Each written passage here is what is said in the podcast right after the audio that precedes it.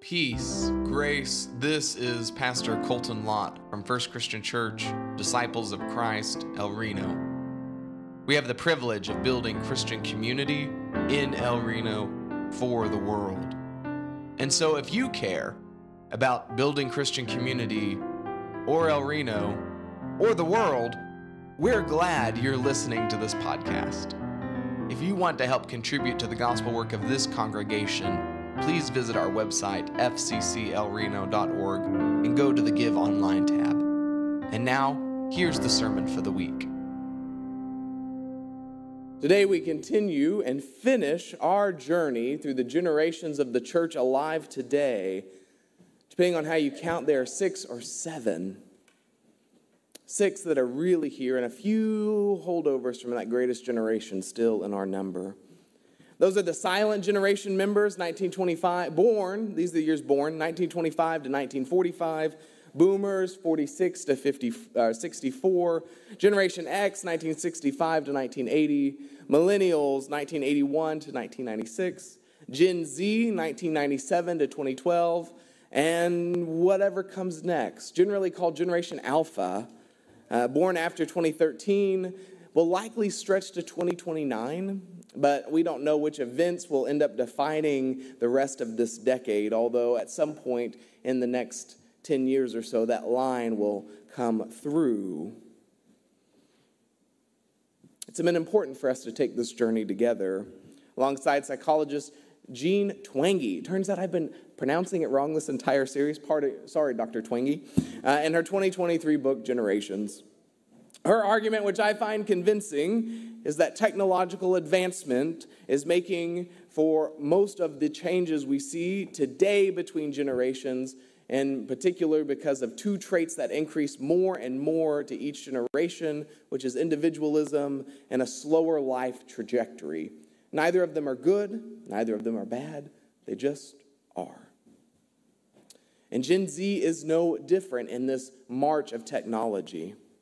Their name comes from this strange place, by the way. Originally, millennials were called Gen, uh, Generation Y after Generation X, and so it's supposed to be X, Y, Z, but we don't call millennials Generation Y anymore, and another name really hasn't stuck around for these uh, Gen Z, although Zoomers is close second for all the time they've spent on Zoom in the last five years.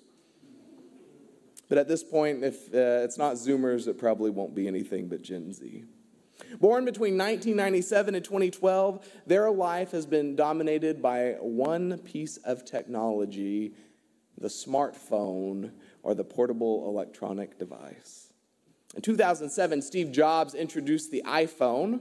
By 2012, over 50% of adults owned a smartphone, which is most likely the fastest uptake of a technology in human history.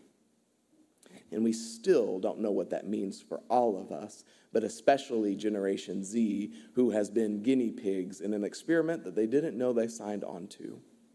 This last Wednesday, we had 15 high schoolers in our Logos Bible study, and Travis and I asked them, assuming everyone in your house was safe, and you have the opportunity to take two or three things out of your burning house, okay? Everyone's safe, but your house is on fire. What are the three objects you grab? 13 out of 15 of our high schoolers, their first answer was my phone. The second answer was my charger.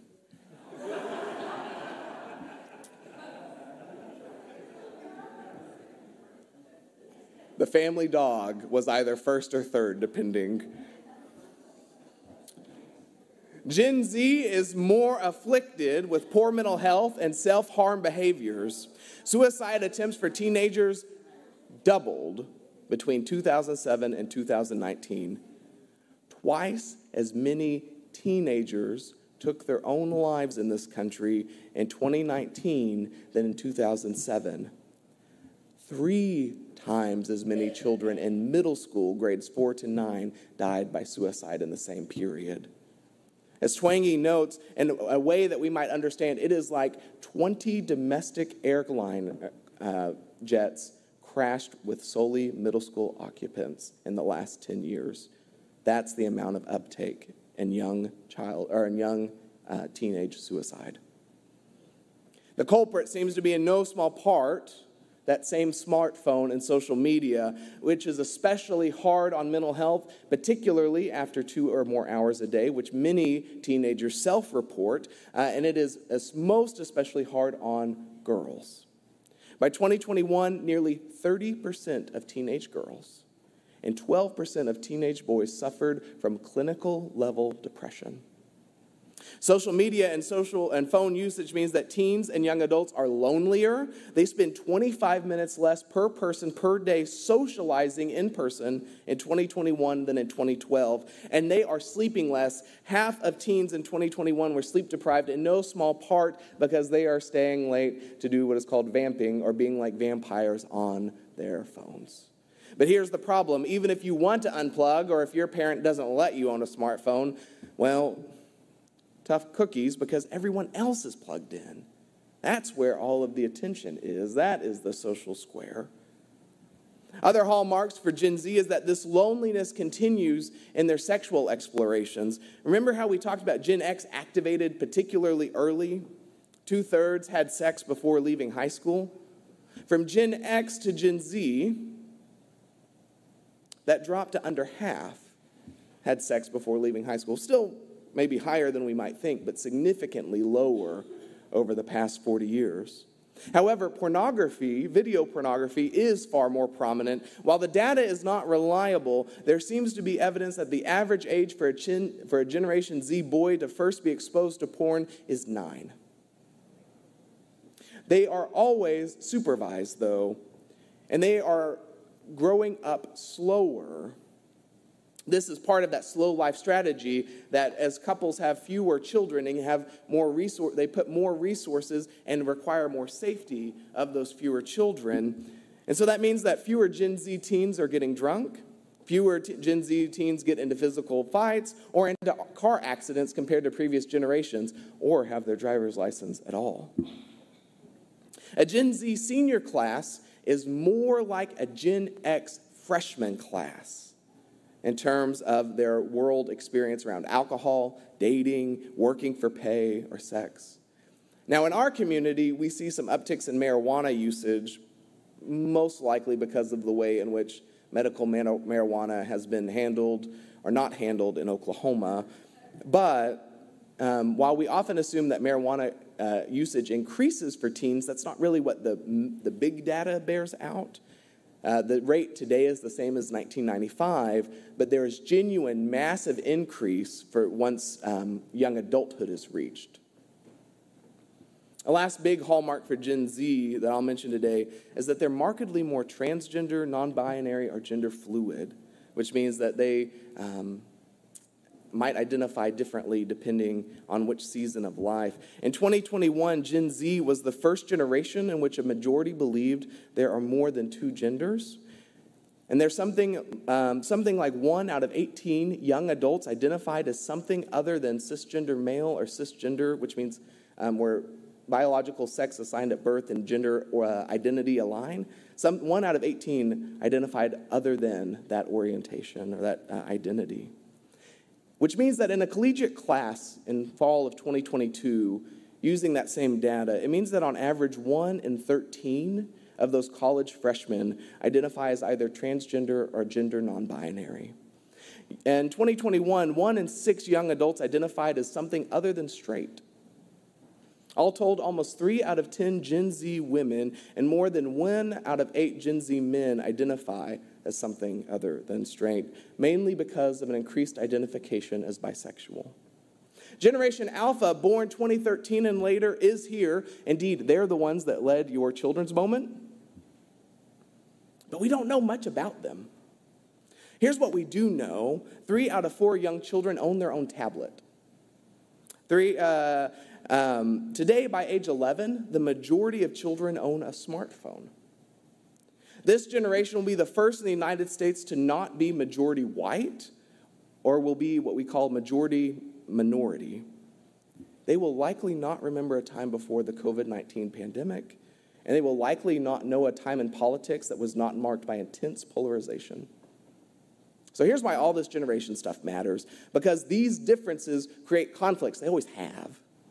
But for us, the stakes are high because there's not just three generations leading our life together. There are five or six of us wrestling together as we are the church today. And that polarization is often defined on these generational axes. And it's often about some of the things that we've been highlighting as each generation continues in their technological advancement the role and rights of women, the acceptance of LGBTQ plus people, whether non white persons are discriminated against in American society or whether there's true equality. And those are fault lines that are continuing to grow between generations.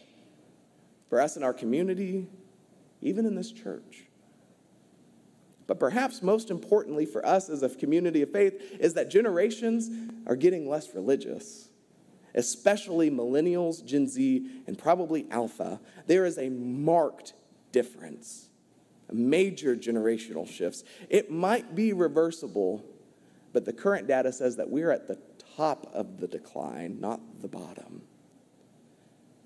As we go forward as a church, especially an intergenerational church, which is going to be maybe the rarest of them all, how are we going to be a church where more and more we don't represent typical society, but the weird edge of society where so many of us are dedicated to this place and this community and this way of living before God that asks so much of us? Church will be weird. I don't know how we're going to do it.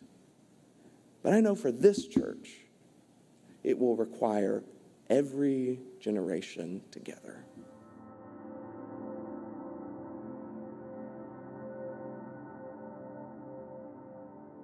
Isaiah 25, 1 through 9. O Lord, you are my God. I will exalt you. I will praise your name, for you have done wonderful things. Plans formed of old, faithful, and sure for you have made the city a heap, the fortified city a ruin. The palace of foreigners is a city no more. It will never be rebuilt. Therefore, strong peoples will glorify you. Cities of ruthless nations will fear you, for you have been a refugee to the poor, a refugee to the needy in their distress, a shelter from the rainstorm, and a shade from the heat. When the blast of the ruthless, like a winter, winter rainstorm, the noise of foreigners like a heat in a dry place. You subdued the heat with the shade of clouds. The song of the ruthless was stilled. On the mountain, the Lord of hosts will make for all peoples a feast of rich food, a feast of well aged wines, of rich food filled with marrow, of well aged wine strained clear.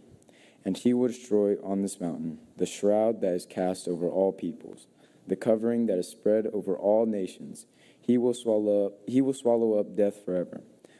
Then the Lord God will wipe away the tears from all faces, and the, and the disgrace of his people he will take away from all the earth. For the Lord has spoken. It will be said on that day, See this, our God, we have waited for him, so that he might save us. So he might save us. This is the Lord for whom we have waited. Let us be glad and rejoice in his salvation. The word of God for the people, for the people of God.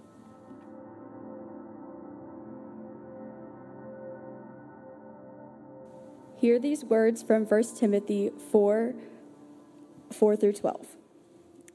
For everything created by God is good, and nothing is to be rejected if it is received with thanksgiving, for it, for it is made holy by the word of God and prayer.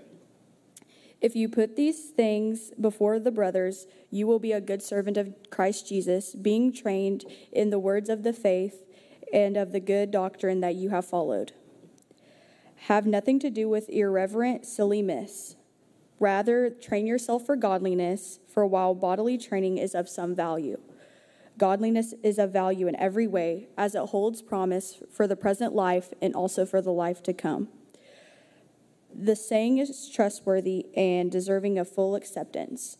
For to this end we toil and strive, because we have our hope set on the living God, who is the Savior of all people especially of those who believe. Command and teach these things. Let no one despise you for your youth, but set the believers an example in speech, in conduct, in love, in faith, in purity. May the words of my mouth and the meditations of my heart be accept- acceptable in thy sight. Amen. Over my youth, I have had many opportunities to serve God within this church and outside of this church. My most beneficial time I've spent serving God was when last year I went on a mission trip to Guthrie, Oklahoma. During this trip, I got to build a deck on a trailer home. You know what this means. I had to spend over half my time outside. The outdoors is great, but not when it is what felt like to be 100 degrees out there. My mom knows how much I love to complain about the heat. But I just told myself the entire week that I'm serving for God, and it ultimately motivated me to keep working. There's also getting Starbucks and pizza and going to the hotel afterwards that may have also motivated me. I have had the opportunity to do things like um, this that week, but this was the most difficult mission I had during my time there. That overall experience was just amazing, and I knew it would be beneficial to me and to God. Now, you are probably wondering who in the world might have motivated me to do all of this work, because trust me, I would not just have volunteered to do this on my own. Steve Houston may just be the most stubborn person I know, eh, um, but he somehow got me to work. Disclaimer he did take us to Starbucks and got us pizza, but I still would have done it without that. Now, me and Steve, we go way back. I've done so much work with Steve, and I don't know how he puts up with me in all of that heat. Steve is one of the most godly people I know. Who knew that when I met Steve, I would learn how to use a nail gun and how to build a deck from nothing?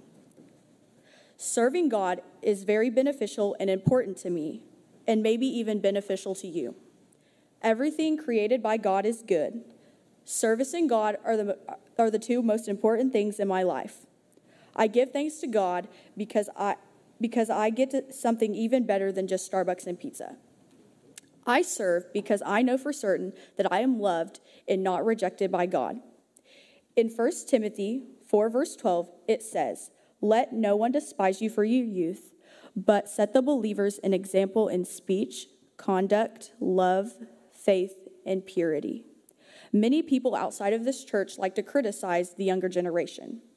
1 Timothy 4, verse 6 talks about how the past generations need to be positive examples for the younger generations. When I mentioned Steve earlier, I did not tell you why I think he is so godly. Steve serves as my example because he serves the Lord with conduct, love, faith, and purity, and those are the list of the virtues that 1 Timothy 4, verse 12 talks about. I am very connected with Steve because he has taught me to be a servant with godliness.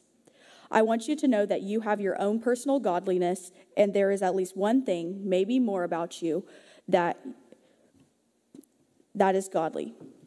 Some people might not be able to see that in you, but it's somewhere in you. Believers of Jesus Christ are supposed to strive for godliness in your daily life because it will strongly impact you in both this life and the better life to come with our Heavenly Father. I feel like some people would be surprised by this, but I watched a YouTube Bible study Wednesday night after Logos, and something good that I took from it was in fact, everything God created has some good purpose. Now, to answer this question of what does this mean to me?